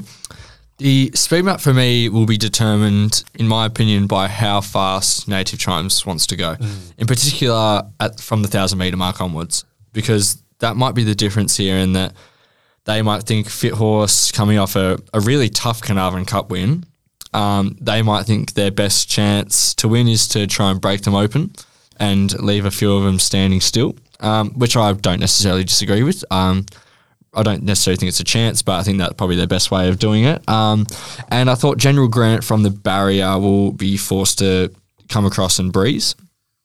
And probably do a bit of work in getting there too, I would have thought. Mm-hmm. Yeah, I would I would tend to agree. Uh, interesting one is uh, Rostropovich, what they do. Um, do they go forward from 11? Do they go back? I thought it got caught wide last start. Um, so it's yeah. It's, they still haven't worked out what to do with that horse tactically yet, have they? No, they haven't because they went forward last prep. Um, I believe against Sluice Box, uh, and it didn't really work out. That gave it an absolute shellacking. Yep. Um, and I think they've maybe taken a view that oh, it didn't work, but I just think that was just the horse at the time was that was as good a performance as he could put in. So it's yeah, it's it's interesting. The the Barry draw doesn't help it kind of forces their hand that they're either going to go forward or right, back. back, yeah. So, and I think they're better suited going forward um, as a winning chance compared to going back to last. I don't think you can out sprint a lot of these. So, the way I've landed is he's a Parker on the basis that if they do uh, really roll along when Native Chimes starts to come back to him, a lot of are going to be forced to make moves around the around the bend, and I think it'll give him a great opportunity to put the horse into the race come the turn, whether it be cut the corner or follow the back of one that's travelling. And I think at the 950, I was somewhere around the 650 mark, so that's overs for me. And brother Paddy, I was uh, a lot shorter than um, I was actually second pick on brother Paddy, which says a lot. So that's the way I'll go. I'll look to find some value in what I think is quite an open Kalgoorlie Cup. That was some run the other day from Hesa Parker, wasn't it? It's slightly worrying that we're both seeing eye to eye with a horse like he's a Parker. They're on top selections here in the Kalgoorlie Cup, but BJ, it's a really it's a really intriguing edition of the Cup and one which I think will certainly divide opinion amongst punters and tipsters. You've you've got me and Tommy here, both like the chances of he's a Parker. Then we spoke to Terry earlier in the day, who like the the Maley horses in in Bad Wolf and Sluice Box, and then you could see you could see heaps of other people also getting involved in the in the SJ Miller pair in No Apology and, and General Grant the favourites. So I just think that you you've got the favourite here coming in off a setback and having missed a run in the key form reference for this, and despite coming from a stable that certainly doesn't lack in in being able to get horses fit and firing for their grand finals, I think that there is a slight query there, and I think that just heading into this race, I had to watch the replay of that Boulder Cup a few times just to double check that I wasn't perhaps missing something as the key lead up for this. But I'm the same as Tom. I just kept coming back to he's a Parker. I thought he was he was far and above the best run in that race, and and uh, going back through his form prior to that run, it, which was pretty to be brutally honest, it was pretty putrid. He was just clearly crying out for a dry track away from Belmont, and he gets Joe Azzopardi aboard here for Kate Witten. And and one thing we do know about this horse is that he's an out and out stayer. He's a, a former Pinjarra Cup winner, and, and with the added tempo engaged here, I think through native chimes it should play into his hands. And thought I thought perhaps with Joe aboard, he doesn't have to get back to last and could potentially sit a pair or two closer here. I did have a look at how he began in his two starts prior to that last start effort at Belmont, and it wasn't too bad. It was more of a last start. He was just a bit slow away and slow to muster. So I've convinced myself that with the right run in transit, he's the only horse at their current prices in this field that I'd want to be on with some with some real queries hovering over a couple of, of the other key chances. Joey Azzopardi looking for two Kalgoorlie Cups in a row, having uh, piloted Living the Dream to victory last year. And I was just going through some Kalgoorlie Cup history, and off the top of my head, I'm 99.9% sure that LaBelle Roos, who was the 1994 Kalgoorlie Cup winner, was trained by Heck McLaren. So, um, so there you go. So Heck will be what's that? 22. Wow, that's uh, that's uh, 20 what 28 years between drinks for Heck McLaren there if he's going to um, if he's a Parker's going to be winning the Kalgoorlie Cup on Saturday. What did you make of the the Morton pair? Um, they've uh, Stafford's obviously won the won the Boulder Cup after an eye catcher in the Coolgardie Cup. I thought Tellum Cumming didn't have a lot of luck in either of the lead ups, and I think I thought Gate One could be advantageous. It means he can probably land a bit closer than what he has been recently. I thought I thought personally Stafford's got a ten out of ten in a, a race where he's basically fell in and also is penalised at the weights for that win and now draws barrier 10 likely gets a bit far bit further off them And loses Chris Parnham. and loses yeah. Chris Parnham that was that was my reasons for knocking him at the price I do he's he's a really good stayer if they really crank it on then he's right in the game as well I Yeah. just think that at the price at $6.50 currently there's there's better bets to be had than than Stafford I tend to think he'll, they'll both drift. Um, Yeah. Uh, yeah, if it's a war, uh, Stafford's will be the one who'll be strongest late, especially ridden quieter. So, Tommy? Yeah, just interesting to note with Tellum McCumming, they say 12 months is a long time in racing, and I think it's case in point considering he was second favourite or favourite Favourite, yeah. favourite on Hannan's Day last year in the Hannans before bucking at the at the start and getting put out of the race straight away, and now he finds himself in a Kalgoorlie Cup just 800 metres longer and is right in the market. So it's interesting to what view people take on does he run the 20, 2200 strongly and I don't personally think he does especially if they put on the pace mm-hmm. I think that'll bring him unstuck so I'm a little bit against him I had him well and truly double figures around the $16 mark So seven fifty is a bit skinny. However, I do think we'll see around sixteen dollars late for Tell 'em we're coming. Interesting. To be honest, I was I was eighteen dollars. Tell them we're coming. Mm. I feel as though the um, Ashley Maley has been building towards this race with Sluice Box. Um, there's been better runs than him in the Coolgardie Cup and Boulder Cup. However, he's he he's a sort of stayer who loves tempo. If Native Chimes and others can bring the pressure, um, then I feel as though it's going to really and um, it's going to really uh, be advantageous to Sluice Box. Gets along super well with Sean McGruddy. He's back on for uh, the Kalgoorlie Cup. Um, 55 kgs, blending in, doing no work, maybe getting tacking onto something to drag him in the race. Uh, his form prior to that break, he he defeated Reliable Star, ran last of the line, um, split last of the line in Star Trade, who's one of the favourites for the Hannans today, and then he whacked um, Black Shadow and Star Trade in that 2,000 metre race. Uh, I think that Tommy was referring to Rostropovich earlier. So his his form prior to uh, his break was elite. Third up, Kalgoorlie Cup. I think this could be the day for Sluice Box. Yeah, I think he had a really good read on the Mm. horse with just doing the mile or 21 back to the mile, back up to 21 and really cleaned up. And I think after a little break, I think he's, he's, I mean, we'll find out on Saturday. It's pretty easy to say in hindsight, but he might have just played this perfectly in giving him a little break and then coming here in third up, just going bang. So, I mean, he's, I've got him 580 in my market and he's $6. So I think he's the right price. And it wouldn't surprise me to see him start favourite on race day. I've got a shocking record backing Sluice Box in cups. Seriously.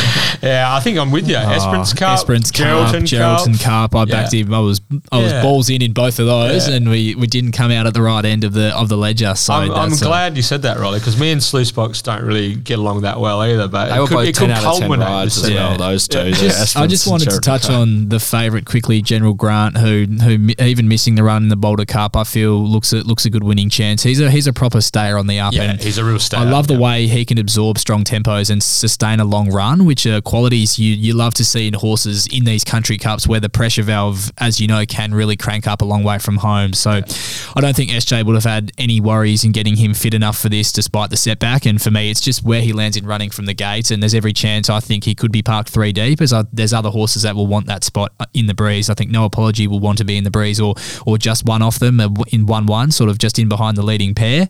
So I think there's a number of other horses that will also be looking for that spot, which could which could mean he's parked deep and doing a lot of work. So that's just my query with him currently at the four dollars. In my in my lead into this race, I forgot to mention Ombudsman is a Broome Cup winner as well. So we've got uh, we've got all the Country Cup forms coming together for for the big one on uh, on Saturday, the uh, historic Kalgoorlie Gold Cup. All right, uh, gentlemen, what time is it? Get out stakes time. That is 100% correct, Rylie. Get Out Stakes Time, the extremely popular um, Twitter based competition, is brought to you by Market City Meats, largest retail butcher shop in Perth, located out of the Canning Vale Markets on Bannister Road. Timmy Hewitt, great man he is, he runs the show with his team out there at Market City Meats. So make sure that you, um, if you're heading uh, down Bannister Road, drop in to Market City Meats. They, uh, they will look after you, that is for sure and certain. Now, we had our we had our hands full last Saturday, uh, gentlemen. The first ever Get Out Stakes Dead Heat, El Safina and Benji's. And of course, when you're making rules up on the run, as we like to do here at the 1 1, um, we just had to, to, to roll with our best. I uh, I reached out to Sam White to see what he thought of how we should play. He gave me his thoughts. I spoke to a lot of the smartest people um, that I uh, that I was around on uh, grand final day last Saturday when we were trying to work this out. We even contemplated a call to Tom Percy QC just to make sure, or KC now, to get a read on this particular um, outcome. But what we did do is we decided to, to give it to whoever had either Benji's or El Safina and the smallest possible, the, the lowest possible margin. And that ended up being a gentleman by the name of Rod Perry. He was nearest the pin. He had the lowest Elsafina margin. And now Rod uh, is a four time winner of the Get Out Stakes. So, mate, I don't know your secret, Rod, but um, that's awesome. And I imagine he'd be pushing up there for uh, for GOAT status. So, when we ever get around to doing that on a board, Terry, um, we'll, uh, we'll make sure, because Rylie, you are a three timer. Three or four, I can't remember. Yeah. I'm pretty One. sure it's TJ's yeah, won it before. Yeah, so there's uh, there's plenty of, uh, but so Rod's right up there, rarefied air as a uh, get out stakes Hall of Famer. You always know when I win as well because I, I I'll tweet. meet, meet again. You Uh, would have thought Craig White would have been first first in line with a dead heat after doing a dead heat. I know. every week. He's- for the- he's dropped off the off. last hundred odd episodes. He- he- he's dropped off. I forgot about that. That's actually quite. Funny. He was the first person I thought of. Actually, I went looking for him, but uh, he was, uh, yeah, he was radio silence from Craig. Imagine if he got it. He That would've would've been heartbroken That would have been seeing a incredible. dead heat. Whitey. Never give up. Keep attacking. Um, all right. So, the end of this week's Get Out Stakes, it's race nine, Kalgoorlie Cup Day, this Saturday. Um, send us a tweet at the 1 1 pod. Let us know who you think will win and a decimal winning margin, two decimal places preferred. And Tommy, you can never ever forget what? First in, best dressed.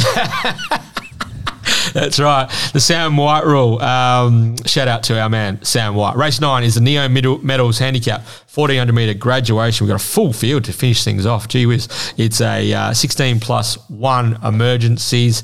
Gentlemen, take it away. Rylie Morgan, what do we got in the get out? well, you, you know it's going to be a tough race to finish the day when the two most likely winning chances on paper Yeah. and according to the market are, are two of the hardest horses to trust going around in in Dunbar and, and Green and Shady. Mm-hmm. But for me personally, I just I just have a feeling BJ that Dunbar may have turned a corner Yep. as a five year old now off the back of a really impressive campaign when when he was last in work. And I thought his first up effort, this preparation in a really strong race was was a terrific return. He he punched the breeze there on a hot tempo and was only gunned down on the post by a horse who has since shown that he's clearly flying in in enticing and Enticing just had that bit of race fitness on yeah, side. exactly. Yeah. And and the rest of the field really didn't make any mark on that margin at the finish whatsoever. So I, I think that you can take some real merit through that performance. And his form last preparation through Speed Dream and Stipperucci, I think, reads super for this. And for me, the most interesting part of this is the the tactics they they engage here from the barrier. As we, as we know, Dunbar, although he can be hard to trust, he is a very durable horse. He can go back and run well. He can go forward and run well. And there looks to be a fair bit of speed drawn underneath here. So in in sort of powerful, no chance, um, no change. Sorry, um, Saturday Sinner and Market Strike who can go forward as well. So there's a bit of a query regarding where he gets to in running from the barrier. But for me, with the lack of trust with Green and Shady that I have, and where Clint lands from the barrier, I think he encounters a lot of traffic from barrier four given he, he is he's a he's a horse who doesn't isn't able to to really hold a position so I do think that uh, It's going to be a uh, CJP special. is yeah, be will have to be a, a CJP special, and potentially the horse does her best work getting her toe in. Potentially Mm-hmm. looking back through her best runs in her career, so I just think that perhaps her good track record leaves a little bit to be desired there with Green and Shady. So I think I'll I'll side up with Dunbar in the last on top. Dunbar. Tommy, the get out. I will disagree, and I'll go green and shady. I'm quite short green and shady. I'm I'm taking the view that this horse has been flying all prep and has had like his ninth of twelve against uh, Tishan Queen. It just wasn't suited. I thought last start was a massive effort, especially late. Yep. Um, from barrier four, it's, it's just going to be can they stay off the fence from barrier four? And if they can, I think that this is a perfect setup for him. If he gets a gap late, I think there'll be, or at any stage in the straight, I think he's got him done. I will never back Dunbar again as long as I live. I don't care if it wins too. 10 in a row. I, I will not back it. I've so many times I've been on and it burns me. And then now you get Paul Harvey off, Lucy Warwick on in a difficult gate. I think it's an even better excuse for me not to back it. I'm just I'm happy to be on green and shady and at 550 I think it's worth the luck that he'll need. So market assesses he'll win this 20% of the time. I think you can win this at least 40% of the time. So I'm happy to play it. What price did you have Market Strike in your market? I couldn't get it anywhere near as short as six dollars. I was eight dollars market strike. I was $10.50. Yeah, Uh, I don't mind market strike. Um, just as a the- type or in this race? in this race, I just think the Simon A first up, um, Holly riding confidently can sort of just be just behind the speed or right on top of it. Um, I think there's just a lot of filler in this race, uh, especially from the the locals. Um, but uh, don't like the way you're speaking about my man Boulder Dash. well, I haven't got to Saturday Sinner just yet, um, but uh, such a good name, isn't it? Saturday Sinner. But yeah, I think from, Market Strike was in my market. Um, bit short at the moment. I think it was what five fifty six dollars. And if you if you're thinking that Market Strike and Green and Shady are the same price, and you yeah yeah you have to be compelled to back Green and Shady. Yeah, certainly. I, I'm with you, Tommy. I think I think right jockey on, coiled up. If the gaps appear, this is Green and Shady's race. Yeah, I think it's race over if he gets a gap. Yeah. Um, and yeah, and just I'm always interested in these lightweight on speed horses at, at a track like Kalgoorlie where they can sort of fall into a top three finish at, at price. So I thought Saturday Sinner wasn't suited in a very funny race, uh, class two race that Pedal Power bolted in the other day. Goes from 59 back to 54. Can just tuck in behind a more genuine, even speed and roll into the race can, and can box on into a top three finish at uh, at a price. I think currently. Um, sort of in a similar vein to like Choice Beard, as I was talking about earlier, Saturday Sinner, madness territory at the moment, 21 and 5 a hole. So um, so that brings our, uh, our preview of Kalgoorlie Cup Day to a close. Let's take a break, guys, and we'll be back with our best bets, our maddies, and our lays for Kalgoorlie Cup Day. Okay, listeners, we are back with our Betfair best betting propositions for Kalgoorlie Cup Day this Saturday. Tommy Johnston, your Betfair best. My Betfair best comes up in race two, uh, feuding for Nick Carapalotti. I think great setup. Um, horse is flying, so happy to back him against a very short price favourite in Henchard. Could be a big few days for the Nick Carapalotti yard. Rylie, your Betfair best. Yeah, my best on the on the on Kalgoorlie Cup Day. We'll go to race number three, BJ. Horse number two, there, Mexicola. And if you if you are a fan of a double, I think you could you could roll that into Price Pursuit in race five. Double them up. I'm with you, Rylie. Mexicola is my very best for Betfair there on Kalgoorlie Cup Day. Have you got a Maddie for us, Tommy? So we want something 20 to 1, $21 plus. My Maddie comes up in the cup, and I'll go with brother Paddy at 21 currently on Sportsbet and uh, Green Tab. So that's the way I'll go. I've got it marked significantly shorter, closer to $6 than I do 21. So Well, there you go, BJ. My Maddie also comes up in the cup in the in the race number eight, and my Maddie is actually Bad Wolf, one of the one of the Maley horses there, currently at, at nineteen dollars. I think that this horse has been building to something, mm-hmm. and think that there was plenty of merit in the last run, and back onto a drying track. This could be grand final day. Money Maley, my Maddie for the day comes up in the last. We've spoken about him at length. Nick Carapalotti, Saturday Sinner, Chris Nickel, low draw, low weight, could run a big race at a big price. That's in the Get Out Stakes race nine. Have you got a lay for us, fellas? Just Tommy? quickly, just Yep. quickly for listeners as well who are who are tuning into last year's edition of the, the Kalgoorlie Cup preview. All Yes. three Maddies won last year on the Kalgoorlie Cup preview. So have a couple of have a couple of dollars potentially on the uh, on the treble there, and you never know. Gamble responsibly. Tommy, Uh, my lay of the day, I'll.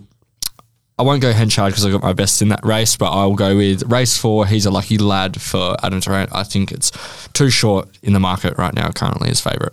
Rylie. Brave man taking on a couple of Durrant runners, but I'll also I'll go to race two and think that Henchard is currently under the odds there at, at two dollars even money. So we'll lay Henchard in race two.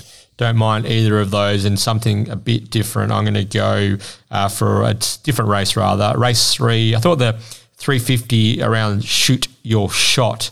Um, first start in what 41 days. I think that that price is a bit thin. So at the price, that is my lay of the day on Kalgoorlie Cup Day. All right, Tommy and Rylie, that brings episode 143 of the 1 1, your West Australian Racing podcast, to a close. Thanks once again for joining in, fellas. Always a pleasure to uh, be recording uh, with you guys. Best of luck for Hannan's Day today and Kalgoorlie Cup Day on Saturday. Hopefully, many winners, and we can fill our boots uh, leading into the opening of Ascot next Saturday. Um, so, listeners, Terry, the Perth Racing Guru, he will be back on the mic uh, for episode 144 next Thursday. But um, but thanks again, guys, for coming on. No worries, BJ. Always a pleasure to step in, being stuck in here in Perth while Terry's always up at the uh, Kalgoorlie round, enjoying himself. On one of his many sojourns, as he likes to put it. yeah, thanks. Uh, thanks to you too, Tommy. Very No, much. thank you for having appreciated. us. Um, okay, so recapping semi final of our Mundaring Hotel WA Racing Media Mogul tournament. That's our mastermind tournament. Semi final number one will be next Thursday. Michael Heaton versus Scotty Embry. Uh, battle of the. Uh, what did we say before? The inside running head to head. Inside running head to head, Heaton versus Embry. Cannot wait for that. Um, thanks to our wonderful producer, Jen, for putting this show together. Remember, listeners, to gamble responsi- responsibly over the weekend. And until next week, here on the 1 1.